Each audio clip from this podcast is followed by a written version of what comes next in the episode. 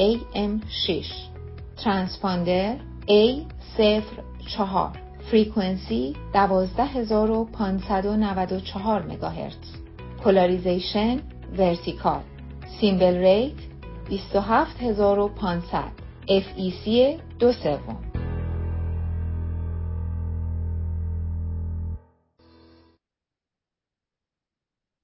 بله چشم. با سلام و درود خدمت همیهنان گرامی و سلام و درود و تشکر و سپاس بی پایان خدمت سرکار هم و خانم و جناب آقای سعید بهبانی که این افتخار رو من میدن که یک بار دیگه با شما همیهنان عزیز رو در رو صحبت کنم. خدمت شما عزیزان ارز کنم که امروز سهشنبه 21 آذر ماه 1402 و مطابق با دوازده دسامبر 2023 685 مین برنامه از چهاردهمین سال سری برنامه های بهداشت عمومی رو با شعار شروع برنامه که محبت را جهانی کنیم و محبت را از حیوانات بیاموزیم را از رادیو تلویزیون میهن به حضور شما عزیزان تقدیم می‌کنم. قبل از شروع برنامه اجازه بدین یه چند تا مسئله کوچک هست که خدمت رو عرض کنم. اولا امروز امروز 21 آذر روز نجات آذربایجانه و البته زمان ما حالا نمی‌دونم هنوز میگن یا نمیگن. من پنجاه سال از ایران رفتم و چل هشت ساله برنگشتم. و همینطور سالگرد بنیانگذاری بنگاه حمایت مادران و نوزادان روز شنبه است و همینطور شنبه روز مادره.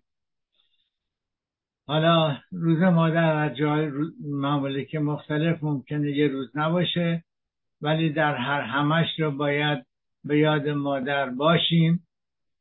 این مادر می‌تونه مادر ما باشه و می‌تونه مادر بچه هامون باشه. می‌تونه مادر همسرمون باشه. اگر حیات دارن زنده هستن گلی شکلاتی چیزی برای تشکر از زحماتشون تهیه کنیم بهشون بدیم و اگر در حیات نیستند به اسمشون یک عمل خیر انجام بدیم. خدمت شما ارز کنم که بعد از برنامه گذشته دوست عزیزی زنگ زد گفت بازم تعداد برنامه رو اشتباهی گفتی. بله عرض کردم بیشون هم عرض کردم. من روز سهشنبه خیلی استرس دارم. مخصوصا بر سهشنبه گذشته برای اینکه بانویی که سوال کرده بود خودش و همسرش از دانشمندان بزرگن و بعدش هم می‌خواست به پزشکش مشورت کنه. اگه من یه چیز اشتباه بگم یه چیزی در سطح پایین بگم هم آبروی میهن تیوی و آبروی سید وهبهانی میره. اینه که عرض کردم در برنامه گذشته من چهار دفعه این برنامه رو برنامه هفته گذشته رو آماده کردم و خودم راضی نبودم. انداختم دور این پنجمی بود که معرفی کردم. البته سال گذشته همین استرس رو داشتم همین اشتباه رو کردم. چون دوست عزیزی به من گفتش که شهبانو در آمریکا تشریف دارند و این هفته و هفته آینده برنامه تو رو تماشا می‌کنن. خب اون هم به من خیلی استرس زیادی داد. ها من کجا شهبانو کجا؟ حالا ایشون لطف کردن برنامه من نگاه می‌کنن. خب من هول میشم. دست خودم نیست. خدمت شما ارز کنم که یک کلیپی امروز دیدم برای آقای بهبانی هم با ایمیل فرستادم. یک مرغ و خروس رو نشون می‌داد با جوجه هاشون و یک گربه. و این گربه اومد رفت پلوی این جوجه ها دراز کشید و همه جوجه ها رو در آغوش خودش گرفت و جوجه ها هم همه رفتن به اون چسبیدن و گرم شدن. به خودم گفتم ببین حیوان حیوان گوشتخوار جوجه خار میره جوجه ها رو محبت بهشون می‌کنه. بعد ما انسان ها که اسم خودمون رو گذاشتیم اشرف مخلوقات داریم همدیگر رو تیکه پاره می‌کنیم و می‌خوریم. من خب خدمت شما ارز کنم یکی از دوستان یک کلیپ دیگری برای من فرستاد که واقعا با باعث شرم باعث خجالت من شد. گفتم ای خاک بر سر ما که به اینجا رسیدیم تو این کلیپ یک آقای دکتری با رئیس بیمارستانش صحبت می‌کرد و به رئیس بیمارستان با کلنجار می‌رفت. که یک مریضی اومده و طبق دستور تو رادیوگرافیشو دستکاری کردن با فتوشاپ. چند تا خط گذاشتن و بهش گفتن دنده ها شکسته و باید عمل جراحی بشه در صورتی که همش دروغه. و رئیس بیمارستان میگه اگه من این کار نکنم حقوق تو رو از کجا بدم؟ گفت من همچین حقوقی نمی‌خوام.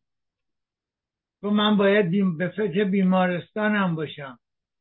و اون آقای دکتری که شرف داشت بهش گفت آقا برگرد برو آلمان.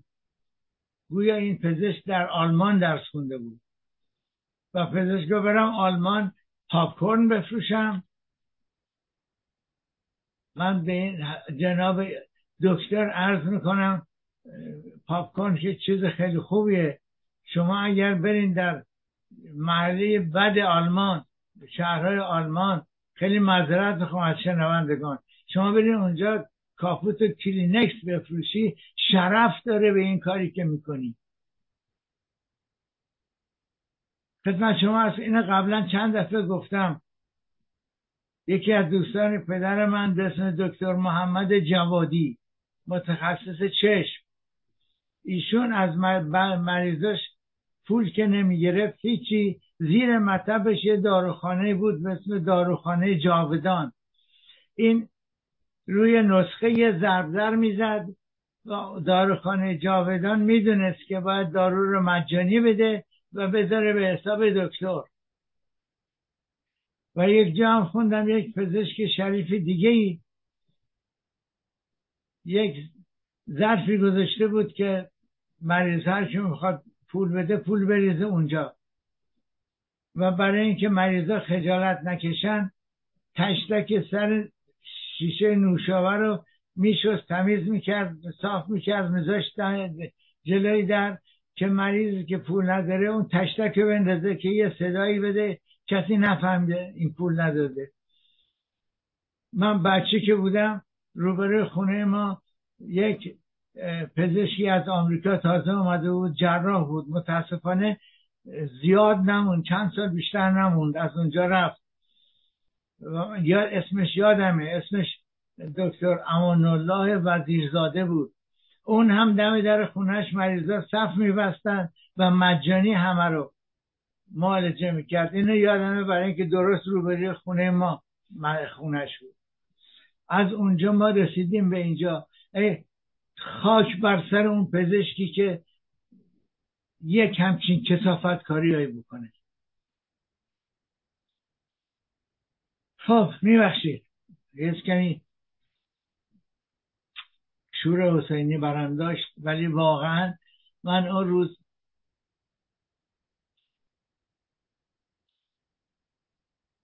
اون روز واقعا گریه کردم به حال علم پزشکی در اون مملکت خب بریم سر اصل مطلب. خدمت شما عرض کنم هفته گذشته یک هموطن بانوی هموطن عزیزی یک پیامی از طریق فیسبوک برای من فرستاد که من مشکلی دارم می‌تونم با شما مشورت کنم و چطور می‌تونم مشورت کنم؟ خب براش نوشتم به همین طریقی که الان تماس گرفتیم. بعد خب با ایشون با تلفنی صحبت کردم. و ایشون گفتن که مشکل رفلکس دارن مشکل معده دارن و داروهایی هم که مصرف کردن موثر نبوده. و چیز عجیبی خدمت شما ارز کنم من بهشون گفتم که شما لحجه آذری داری یک کمی. گفت بله آذری هستم. خب پدر منم آذریه. یعنی آذری بوده خود کرده. و از ایشون اسم فامیلیشون رو پرسیدم. عجب دنیا کوچیکه. من با برادر, برادر ایشون رو در 1988 در یک قاره دیگه ملاقات کرده بودم. البته الان برادر ایشونم آسمانی شده و به رحمت ایزدی پیوسته. خلاصه برنامه امروز رو برای این بانوی هموطن تهیه کردم. و امیدوارم به درد ایشون و سایر همیهنان عزیز بخوره و این برنامه کمکشون بکنه حالا اصلا ببینیم ریفلاکس معده چیه. ریفلاکس معده به مری بالا رفتن بخشی از محتویات معده به مریه. مری لوله که دهان به معده وصل میشه. معده شیره معده تولید می‌کنه که توش مقدار اسید کلوریدیک هست.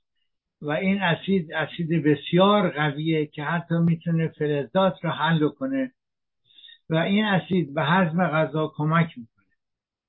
ولی دیواره مری برای مقاومت در برابر اسیدیته محتویات معده طراحی نشده.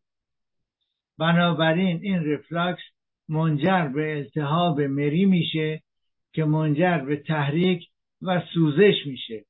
و با گذشت زمان به آسیب مری می‌تونه منجر بشه. توجه داشته باشید که سطح پایین ریفلاکس طبیعی و بدون عواقبه. بهش میگیم ریفلاکس فیزیولوژیکی یا طبیعی. در اصطلاح رایج ما اغلب از سوزش شکم برای, برای اشاره به رفلکس معده به مری صحبت می‌کنیم. ببخشید. این هم یک تیزان آرام بخشه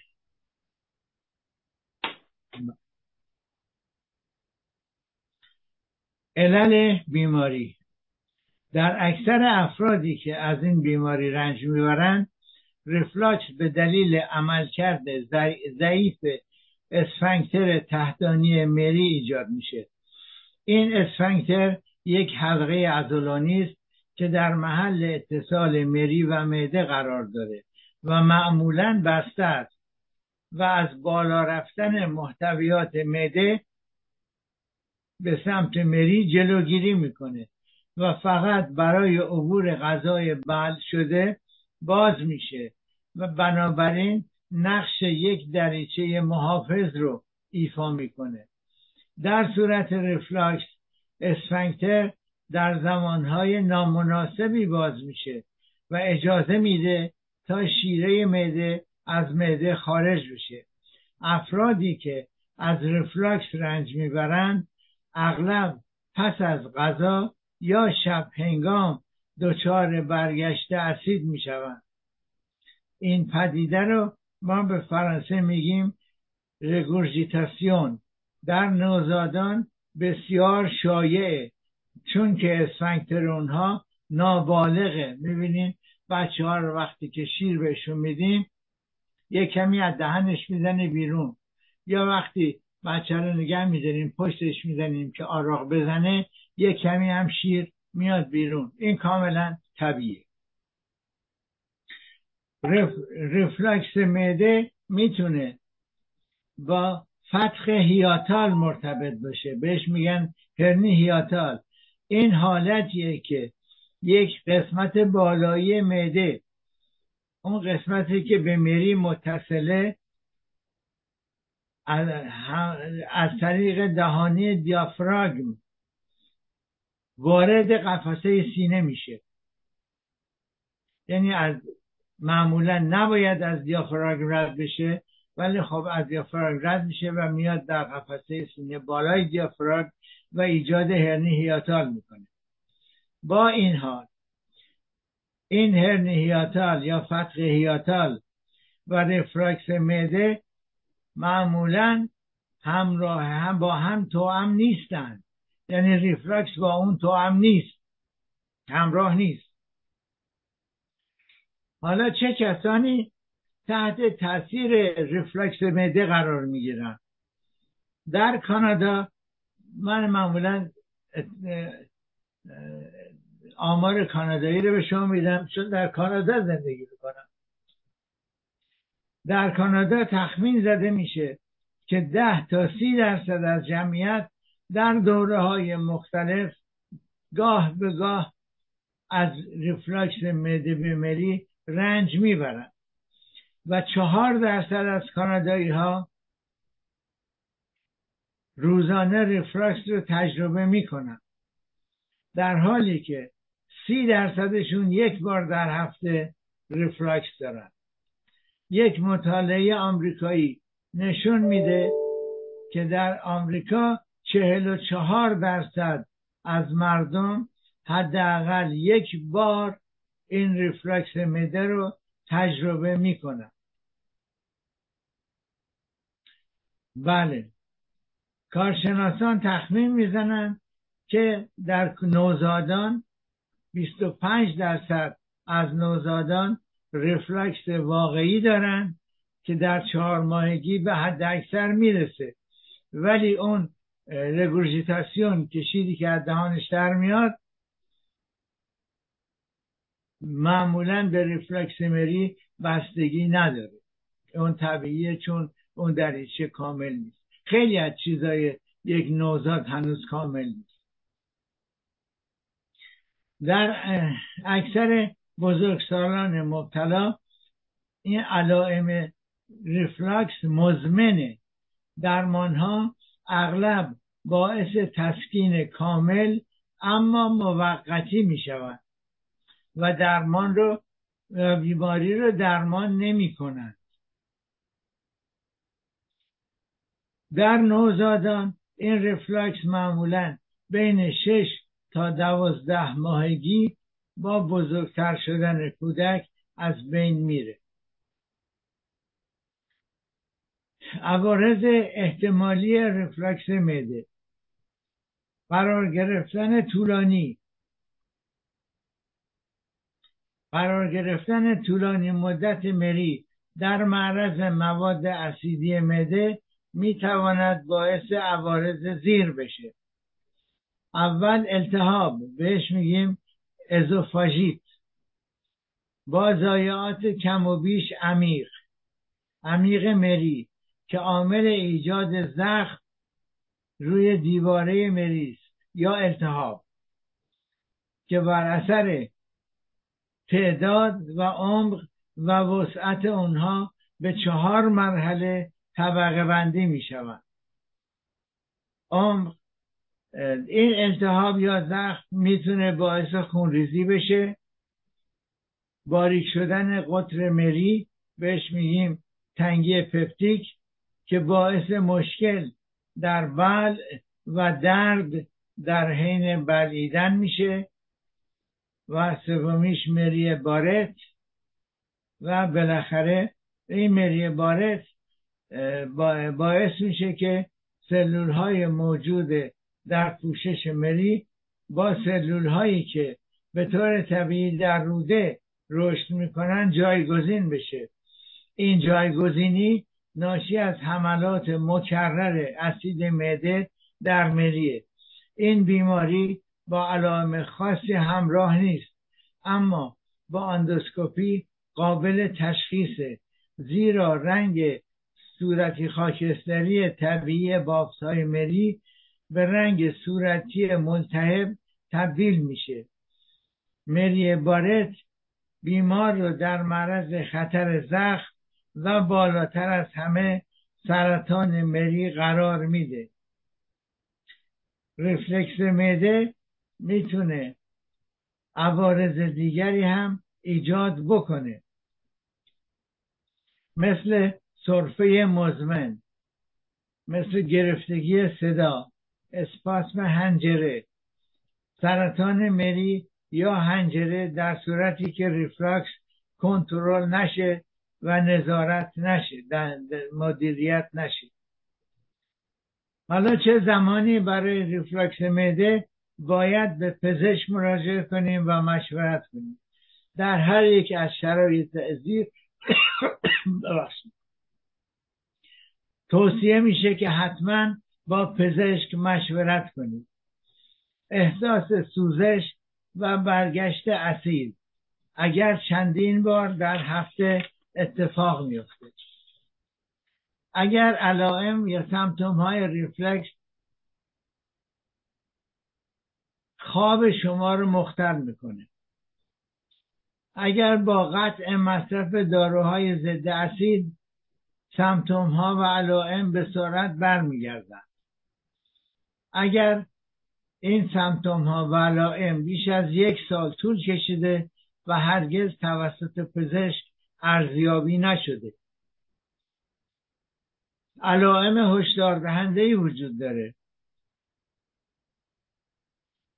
که بیمار باید دقت کنه علائم اصلی ریفلکس معده به طور عمده بعد از غذا ظاهر میشه یا در وضعیت دراز کشیدن. علائم و سمتوم ها علائم اصلی عبارتند به ویژه بعد از غذا یا هنگام دراز کشیدن.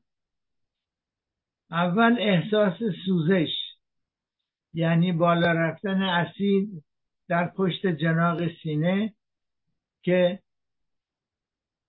پزشکا بهش میگن پیروزی.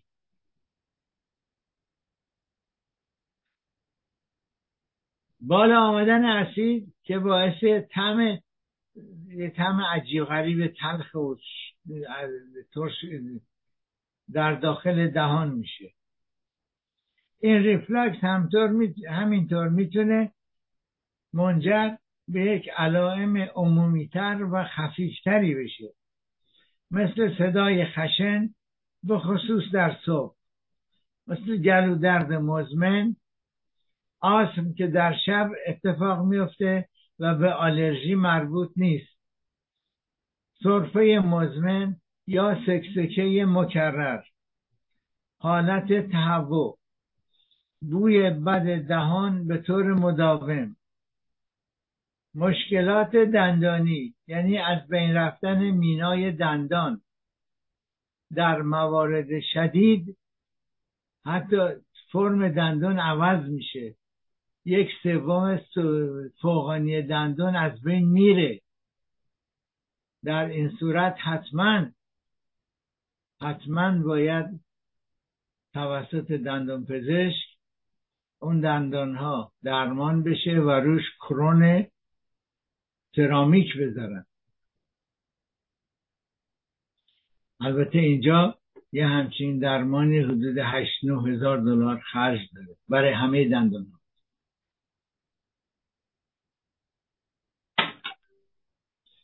بله. در نوزادان علائم رفلکس عبارتن از آرامی آرامی بچه و همینطور استفراغ می‌کنه. برای همین اینجا به مادرایی که بانوانی که تازه مادر شدن بهش میگن اگر بچه استفراغ می‌کنه نگران کننده نیست مگر وقتی که استفراغ جهشی باشه. در صورت استفراغ جهشی بلافاصله به بیمارستان مراجعه بشه. چرا بیمارستان؟ برای اینکه اینجا در استان ما متخصص اطفال فقط در بیمارستان وجود داره. کلینیک برای متخصص اطفال وجود نداره.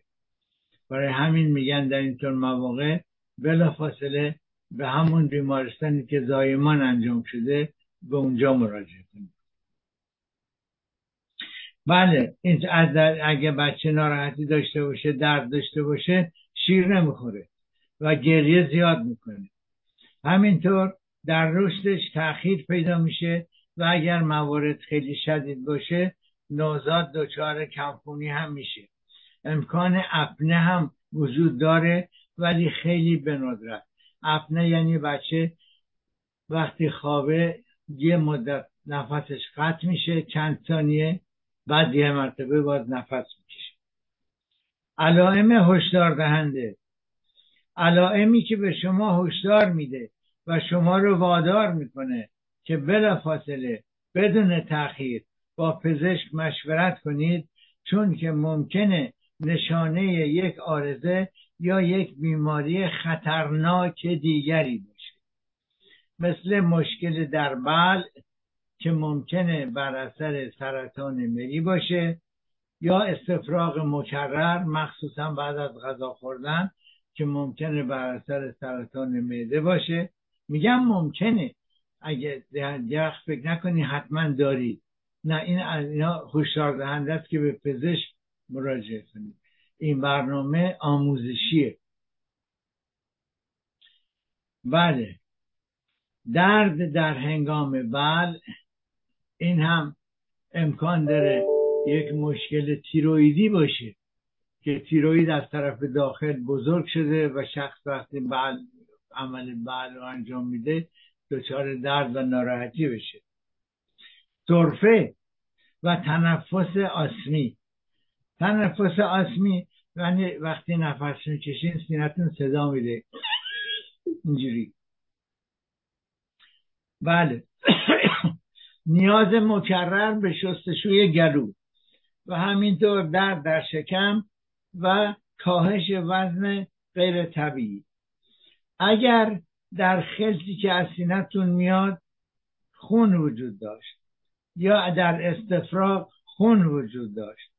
یا در مدفوع خون وجود داشت. خون در مدفوع اگر از قسمت های معده و مری باشه باعث مدفوع سیاه رنگ میشه زغالی میشه.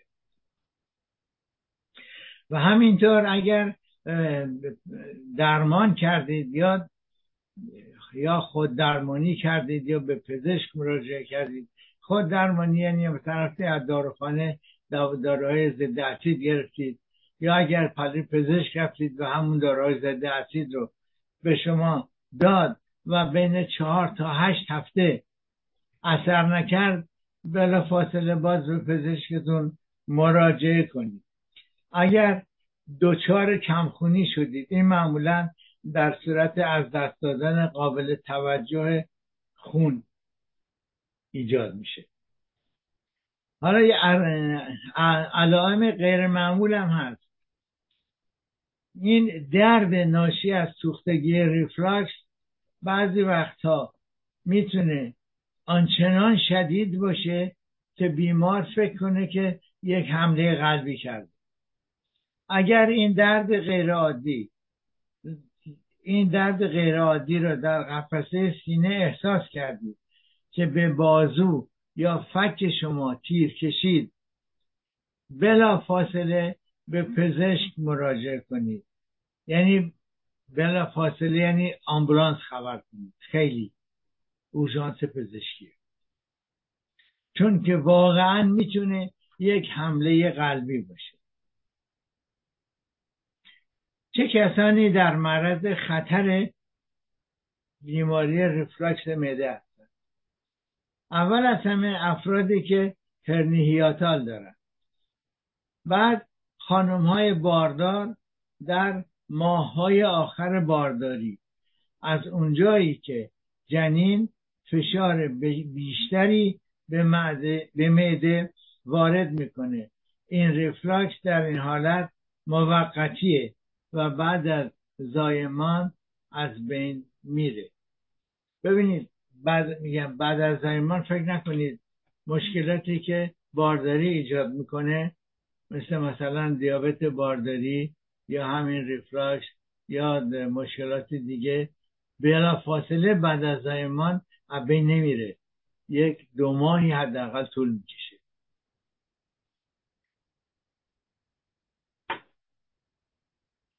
بله. همینطور افرادی که چاق هستند یا اضافه وزن دارند افراد پنجاه سال و بالاتر. با افزایش سن بعضی افراد اسفنکتر مریشون قدرت کمتری پیدا می‌کنه که می‌تونه باعث ریفلکس معده باشه. همینطور بیمارانی که مبتلا به اسکلرودرمی هستند و افرادی که دونده هستند می‌دوند یا غواصی می‌کنند اینها اغلب در هنگام ورزش می‌تونن دچار ریفلاکس بشن. حالا عوامل خطر. چه چیزایی باعث خطر میشه؟ اول مصرف tabac مثل سیگار کشیدن سیگار برگ پیپ قلیون. خیلی ها فکر می‌کنن قلیون چون دود از آب رد میشه صاف میشه. صاف نمیشه. فقط قلقل می‌کنه. و مرتوب میشه. پس سیگار کشیدن و رفقاش خطر ابتلا به بیماری ریفلکس معده رو افزایش میده. ترک سیگار همراه با سایر اقدامات سبک زندگی سالم می‌تونه به کاهش علائم کمک بکنه. در مواجهه با علائمی که ممکنه حاکی از ریفلاکس باشه پزشک می‌تونه دنبال تشخیص افتراقی بگرده. حالا ریفلکس معده رو چطور تشخیص بدیم؟ در مواجهه با عل... با علائمی که ممکنه حاکی از ریفلاکس باشه پزشک می‌تونه اون چه را که به اون تشخیص افتراقی میده انجام بده. اون تخمین می‌زنه که این فرد احتمالا ریفلاکس داره ولی مطمئن به طور کامل نیست. با توجه به فراوانی رفلکس معده مری این پیشور به پزشک اجازه میده تا با استفاده از داروها و دستورالعملهای بهداشتی و رژیم غذایی یک درمان آزمایشی رو تجویز کنه. اگر تحت علائم تحت این درمان بهبود نیافت ممکنه یک چیز دیگری غیر از ریفلاکس باشه. پس از اون مهمه که با توصیه پزشک معالج به پزشک متخصص گوارش مراجعه کرد. در استان ما شما بدون درخواست پزشک عمومی نمی‌تونید با هیچ متخصصی مشورت کنید. باید حتما پزشک عمومی شما رو معرفی کنه. و متاسفانه بسته به مشکل شما بعضی وقتها ممکنه تا دو سال هم طول بکشه تا پزشک متخصص به شما جواب بده.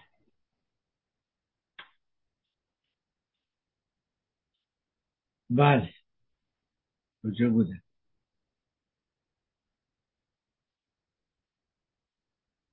خب حالا اگر تحت این درمان آزمایشی بیمار بهبود نیافت ممکنه یک چیز غیر ریفراکس بشه که ارز کردم پزشک شما رو به متخصص معرفی می‌کنه و متخصص می‌تونه درمان های آندوسکوپی فوقانی یا فیبروسکوپی انجام بده.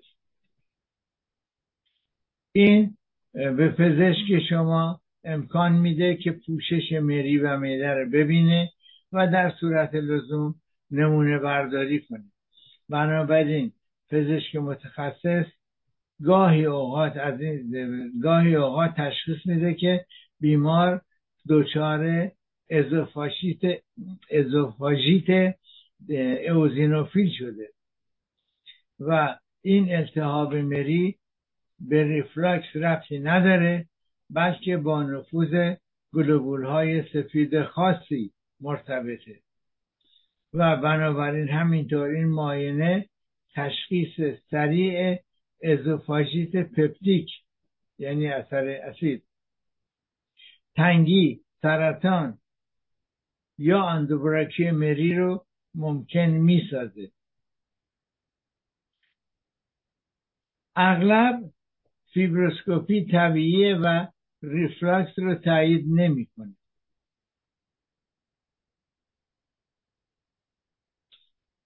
بله.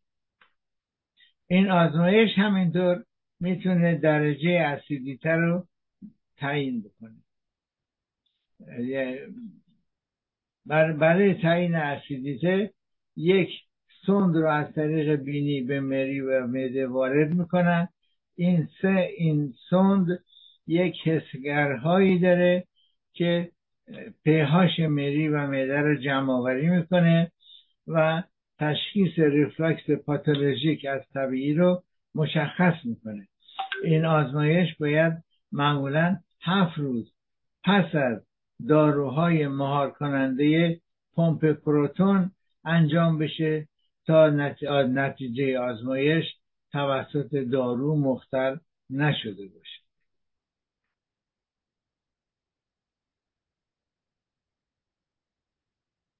حالا اگر علائم در فردی با سابقه ازوفاژیت یا اندازهگیری پهاشمتری مثبت باشه ممکنه که پزشک درمانهای دیگری رو امتحان بکنه یا آزمایش دیگری رو درخواست بکنه که به این آزمایش بهش میگن بهش میگن ایمپدانس متری با این آزمایش میشه مشخص کرد که این ریفلکس اسیدیه یا غیر اسیدیه و همینطور مشخص می‌کنه که آیا اختلالات حرکتی در میری وجود داره یا نه. چون می‌دونید که همه دستگاه گوارش پریستاتیزم داره حرکت می‌کنه. بله در نهایت برای اینکه پزشک از همه چی خیالش راحت باشه ممکنه درخواست یک ترانزیت یک ترانزیت مری معده دوازدهه انجام درخواست کنه. یعنی یک عکس برداری با ماده حاجب از مری معده و دوازدهه یعنی ابتدای روده کوچیک اون اگر مشکلی باشه رادیوگرافی نشون میده. بله کجا بود؟ بله بله. اگه هرنیه هم باشه مشخص میشه.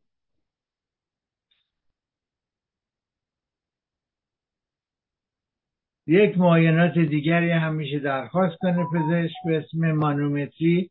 یا مانومتری اشتی که امکان تجزیه تحلیل حرکات مری رو با استفاده از حسگرهایی که در داخل مری با دستگاه میره فراهم می‌کنه. بعضی از افراد یک اختلال عمل کردی دارن. یعنی دستگاه گوارششون حساسه. مخصوصا مخاط مری اونها حساسه. یک آندوسکوپی این پی اچ پهاش طبیعی مری رو و همینطور تعداد کل ریفلکس ها رو می‌تونه کنترل بکنه و ببینه که این ریفلکس ها فیزیولوژیکی هستن یا اینکه بیمار بر اثر بیماری هست حالا چگونه از ریفلکس معده به مری جلوگیری کنیم؟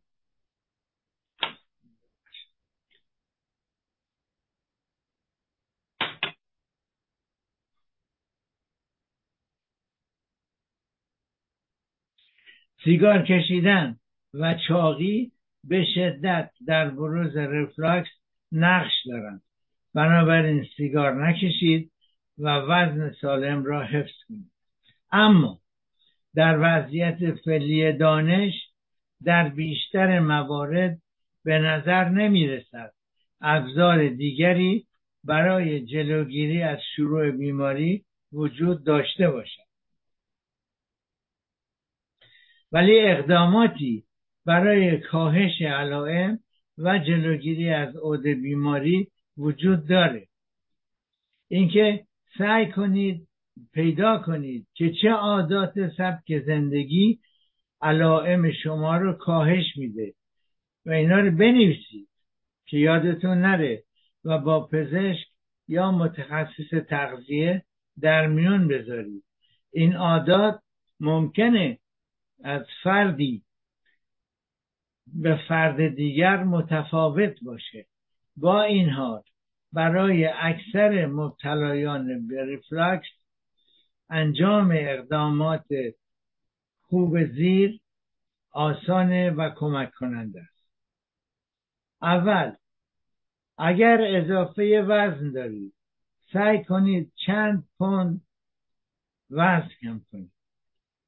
اضافه وزن و چاقی از عوامل خطر اصلی ریفلاکس هستند. چندین مطالعه نشان دادند که کاهش وزن داوطلبانه می تواند علائم را به طور پایدار کاهش دهد. هیچ مطالعه ای تا به حال به وضوح ارتباط بین غذاها و بدتر شدن رفلاکس را نشان نداده. با این حال افراد مبتلا به رفلاکس اغلب متوجه می شوند که بعضی از غذاها علائم آنها را بدتر می کنند از جمله قهوه شکلات غذاهای چرب یا تند نوشیدنی های گازدار مرکبات و آب اونها گوجه فرنگی شیر و پیاز. اجتناب از این غذاها می‌تونه به کاهش ریفلاکس کمک بکنه. از مصرف نعنا و نعنای فلفلی که قادرند اسفنکتر مری رو شل بکنند خودداری کنید. از خوردن غذاهای چرب و سنگین پرهیز کنید. برخی مطالعات اشاره کردند که وعده های غذایی پرچرب ریفلاکس را بدتر می کند. اگرچه این فرضیه همچنان بحث برانگیز است. در همه موارد وعده های غذایی سبک را ترجیح دهید. اما وعده های مکرر رو می‌تونید ادامه بدید. یعنی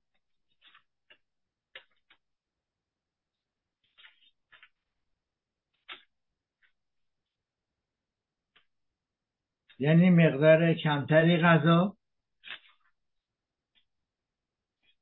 بله مقدار کمتری غذا بعد چندین بار. مصرف بکنید میل بکنید برای اینکه معده راحت تخلیه کنه و از جلو از برگشت اسید جلوگیری بشه. غذا رو آهسته بخورید و وقت کامل برای جویدن غذا بذارید. وقتی که غذا به طور کامل جویده باشه از فشار بر روی معده جلوگیری می‌کنه. ما اکثرمون من جمله خود بنده. خیلی تند غذا می‌خوریم البته من درباره خودم خب در جوانی که در بیمارستان کار می‌کردم بیمارستان رستوران داشت می‌رفتیم رستوران بیمارستان غذا میخوردیم. یعنی بیمارستان غذا رو مجانی می‌داد. ولی مشکلش این بود که تا ما می‌رفتیم بالا سر میز بشینیم یا غذا رو بیارن یا وسط غذا ما رو پیج می‌کردن که یه مریض پایین منتظره. این بود که یا مجبور بودیم تونتون بخوریم یا با پیجمون می‌کنن نصفشو بزنیم بریم نیم ساعت بعد بییم نصف دیگه شو بخوریم. این خب کار اشتباهی. بله. مسئله مهم اینه که قبل از اینکه معدتون رو پر کنید یا به اصطلاح خودمون تا خیره بخورین از سر میز غذا پاشید همیشه یک سوم بالای معده باید خالی باشه. به قول سعدی میگه نه چندان بخور که از دهانت درآید نه چندان که از ضعف جانت در مخصوصا در مهمونی ها در مهمونی های ایرانی معمولا سه جور غذا داریم. یعنی ما خودمون اگه مهمون دعوت کنیم همسر بنده باید سه جور خورش درست کنه با برنج سالاد و بعدش هم دسر. دسر هم معمولا معمولا شیرنی های خامه ای آماده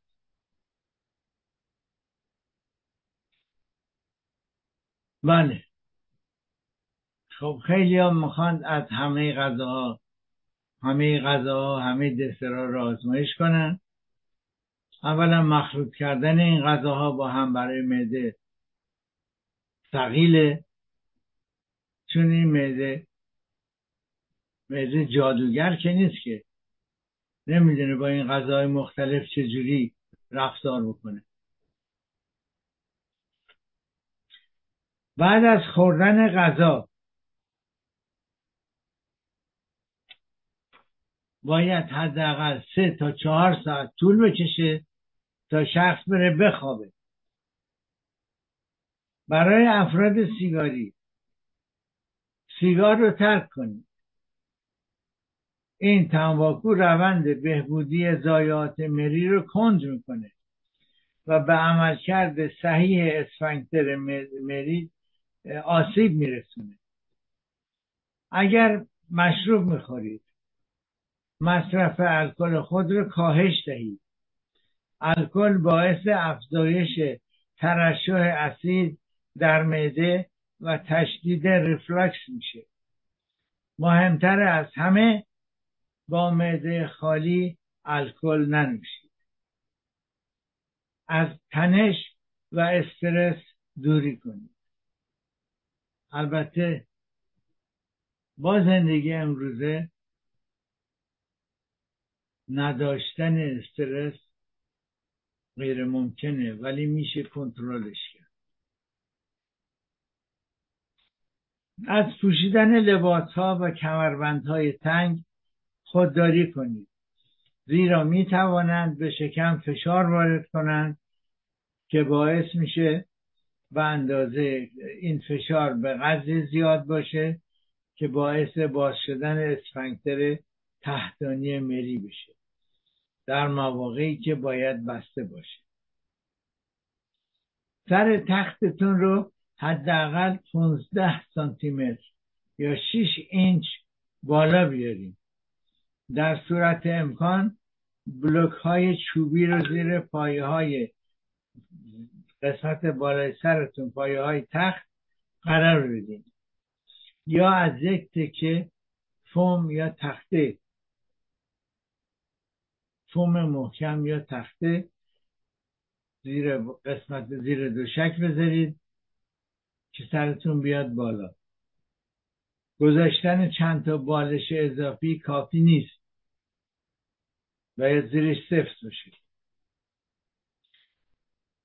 این اقدام در کاهش درد شوانه موثره اما برای بعضی افراد ممکنه ناراحت کننده باشه و خوابشون رو مختل کنه. ولی خب بعد مدتی عادت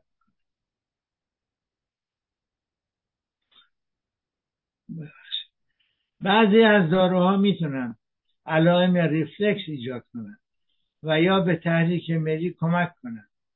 مثل اسید استیل سالیسیلیک یا همون آسپرین. و همینطور سایر آنتی انفلاماتوارهای غیر استروئیدی مثل ایبوپروفن. کلا همه داروهای ضد التهاب. داروهای پوکی استخوان. بعضی آنتیبیوتیک ها برخی از قرص های خواب. و بالاخره هورمونوتراپی برای درمان یائسگی همینطور مکمل ها مثل مکمل آهن و پتاسیم و بعضی از گیاهان نیز می‌تونن علائم رو بدتر کنن. با پزشک یا داروساز مشورت قبل از مصرف دارو برای رفلکس معده انجام اقدامات پیشگیرانه که عرض کردم ضروریه. حالا درمان. نگاه می‌کنم ببینم وقت چقدر وقت. اول از همه داروها. اگر داروی رفلکس معده مصرف می‌کنید یا مصرف نمی کنید اقداماتی رو که برای جلوگیری از عود بیماری عرض کردم انجام بدید. عادات سبک زندگی رو اصلاح کنید. اگر این کافی نیست افرادی که به طور منظم از رفلکس رنج می‌برند می‌توانند درمانهای ساده و مؤثری برای تسکین علائم خود دریافت کنند.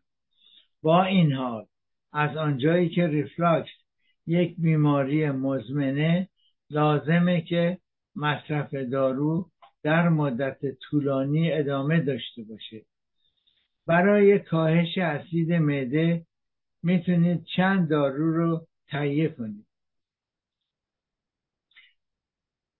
مثل مثلا مالاکس مثل رولید یا تامس یا راکشد اینها می‌تونن اسیدیته معده رو خونسا کنن و در صورت بروز علائم مصرف میشن اگر بیش از سه هفته از این داروهای ضد اسید که ارز کردم و بدون نسخه می‌تونید تهیه کنید استفاده کردید و مشکل برطرف نشد لازمه که صد درصد با پزشکتون مشورت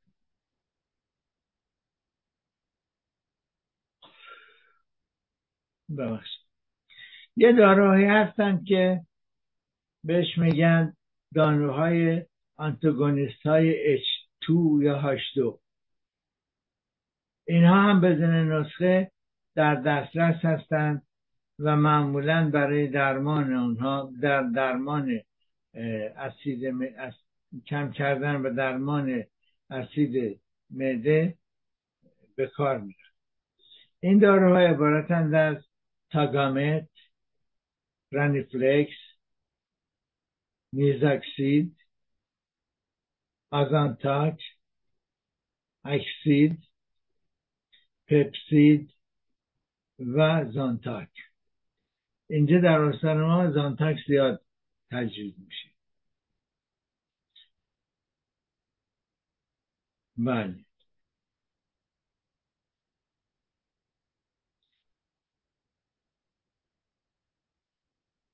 مصرف آنتی ها برای مدت طولانی توصیه نمیشه چون که می‌تونه در جذب بعضی از مواد مغذی اختلال ایجاد کنه.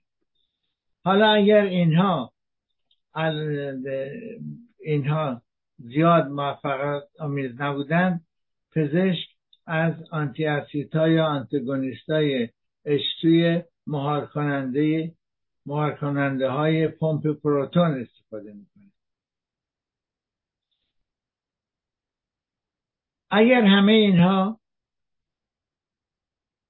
به طور کامل, کامل مشکل برطرف کردن پزشک ممکنه داروهای دیگری رو تجویز کنه مثل Prevacid یا Pantoloc یا Nexium یا Losec یا Pariet یا Lanzor یا Inexium.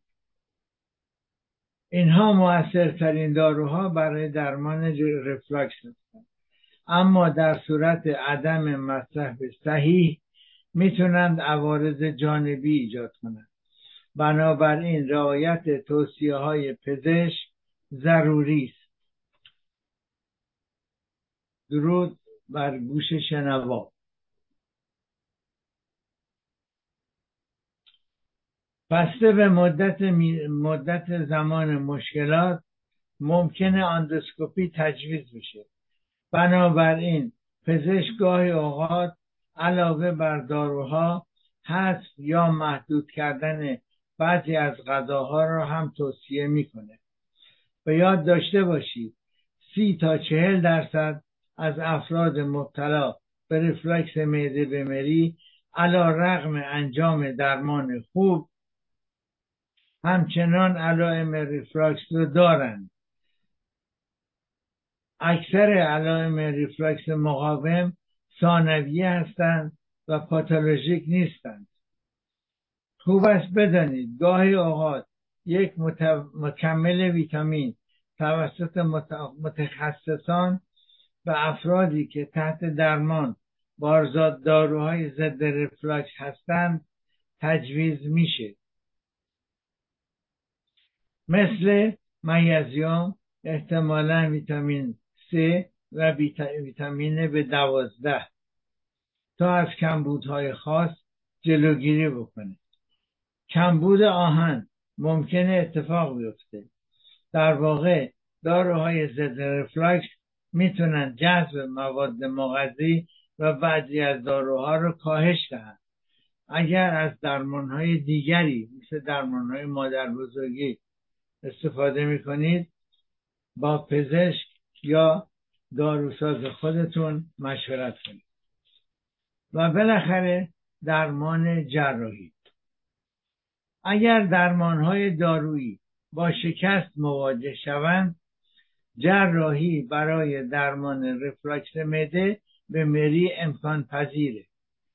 اما برای افرادی که از عوارض جدی مثل ازوفاژیت شدید که به درمان پاسخ نمیده یا مشکلشون مرتبط به یک هرنیهیاتال بزرگ امکان درمان جراحی هست ولی امروزه در استان ما بسیار به ندرت انجام میشه. از جای دیگه اطلاع نداره یکی دو دقیقه وقت هست خدمت ارز کنم که داروهای گیاهی هستن که کمک می‌کنن. فارماکوپه چینی داروهای چینی معجونهای چینی کمک می‌کنه. اگر خواستید می‌تونید با متخصص واقعی تماس بگیرید و از راهنماییشون استفاده کنید. در اینجا برنامه من به پایان می‌رسه و اگر خواستید درباره موضوع خاصی صحبت کنم خب یک ایمیل بفرستید. یا مثل این بانوی هموطن از طریق از طرق دیگه من رو پیدا کنید. در خدمت شما عزیزان هستم. بسته به روزی که ایمیلتون رو دریافت می‌کنم. یا بسته به موضوع یک یا دو هفته به من وقت بدین. در خدمت شما عزیزان هستم باعث افتخار منه. و تا هفته و هفته های آینده شما رو به خدا می سپارم با درود و بدرود.